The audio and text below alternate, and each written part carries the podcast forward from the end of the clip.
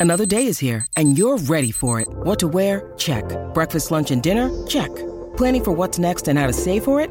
That's where Bank of America can help. For your financial to-dos, Bank of America has experts ready to help get you closer to your goals. Get started at one of our local financial centers or 24-7 in our mobile banking app. Find a location near you at bankofamerica.com slash talk to us. What would you like the power to do? Mobile banking requires downloading the app and is only available for select devices. Message and data rates may apply. Bank of America and a member FDIC. This is Matt Spiegel, and I can't wait to bring you season two of the PBP Voices of Baseball. The very best play by play voices in the game talk about their craft. It's a job so special that even Joe Buck told us he will probably go back to it. I'm 53, basically 54. I, I think it's too early to say nevers at this point in my life. I think at some point I'll get the itch again. Incredible guests sharing great stories from your favorite teams coming this year. Find us on the Audacy app or wherever you find podcasts podcasts. And we're going to move on now to our opening drive. Dan, It's time for the opening, the, the opening drive. Dan, you're up at Halas Hall today. You heard from the players, Roquan Smith, Matt Eberflus, also Byron Pringle, who had a lot to say about the Green Bay rivalry. He compared Justin Fields to Patrick Mahomes. he had a lot to say, and he's a veteran who has been around for a while. So I think he's also very entertaining. Yeah, so there's a couple things I want to get to, to to to some of the things that Byron spoke about today that are interesting as we kind of walk forward from that one and zero oh start that the Bears got off to yesterday. And and you mentioned the comparison to Patrick Mahomes. Listen, Byron Pringle played the first four seasons of his career in Kansas City with a quarterback who obviously breathes an infectious energy that elevates the confidence of those around him. You mentioned sort of the composure that Matt Eberflus has in the first segment, and I think with Justin and Matt together, the the the confidence and the composure comes from the preparation, right? And, and, and their belief in their preparation to put themselves in positions to succeed. And when you have that, it allows you to remain steady through some really, really rough patches the Bears had a rough patch Sunday afternoon. The first half offensively was ugly, David. I don't know how many games you've watched the Bears win where their starting quarterback had a 2.8 rating after the first half, right? Maybe the game in Arizona in 2006 where Rex Grossman turned the ball over 67 times and they didn't score an offensive touchdown, they still won. But this is one of those rare games where you, you don't have it clicking, you don't have it flowing offensively, and you still find a way to win. And part of the reason is, is because you have a quarterback that is able to steady the group.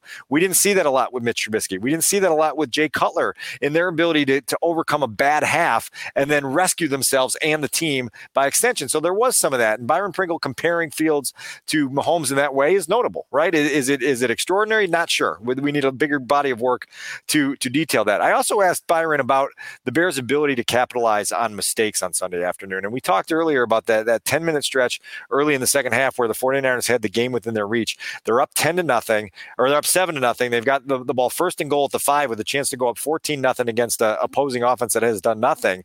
The Bears hold them to a field goal there. Okay take advantage of that. They get the ball back and then they get some breaks, right? You get a face mask penalty when the 49ers were poised to get off the field on third and long, and yet they gave the Bears 15 free yards. Okay, you've got new life.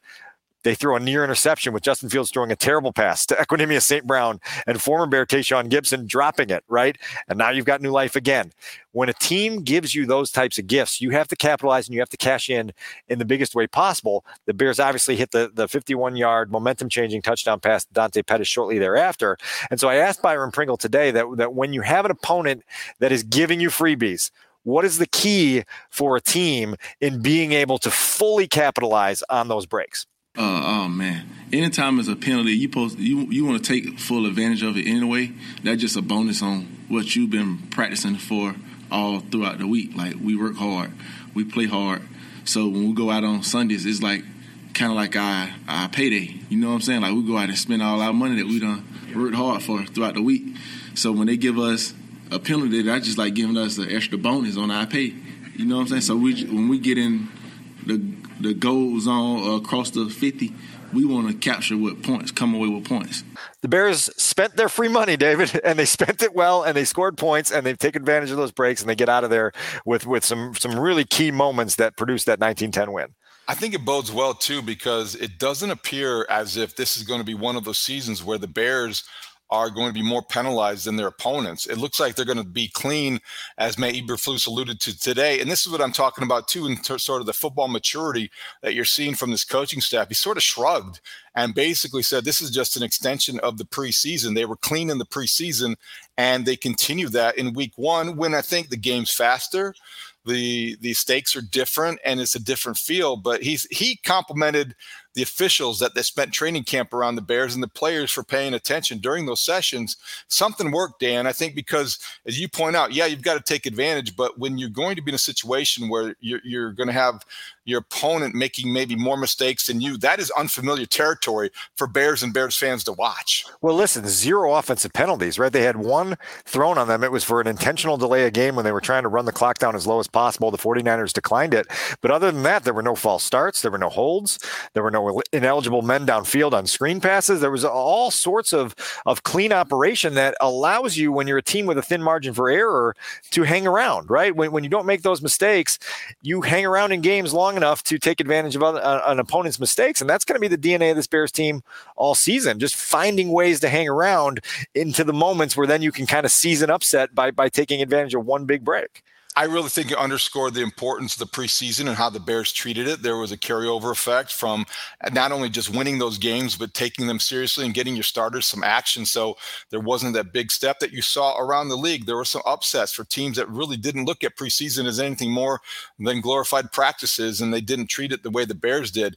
Okay, I want to look at the offensive line because Teven Jenkins graded out pretty well. He rotated with Lucas Patrick at right guard, 36 snaps. I think uh, he, he played over half, but there was a rotation in place. Sam Mustipher actually graded pretty well according to Pro Football Focus in pass protection.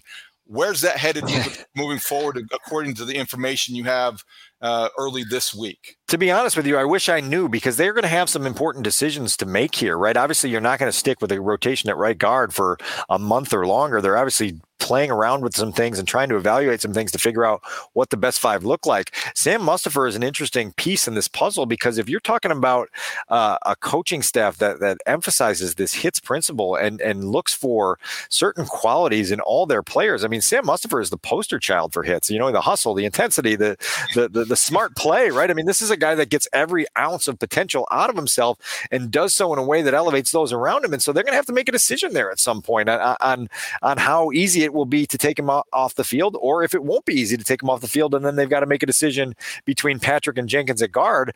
It's a good problem to have, but it's certainly one that they're going to have to sort through here in the coming weeks relevant or overstated that Justin Fields singled out Sam Mustipher for the job he did post game at the podium? It, it's it's relevant, David, because it's a day where the center could could become a nightmare for your football team. Uh, you know, everyone that played in that game yesterday said, "Listen, it was it was inconsistent from play to play how wet the ball was." And and and uh, talking to Justin, it sounded like it was inconsistent based on how wet the ground it was where the ball was placed, right on a, on a specific play.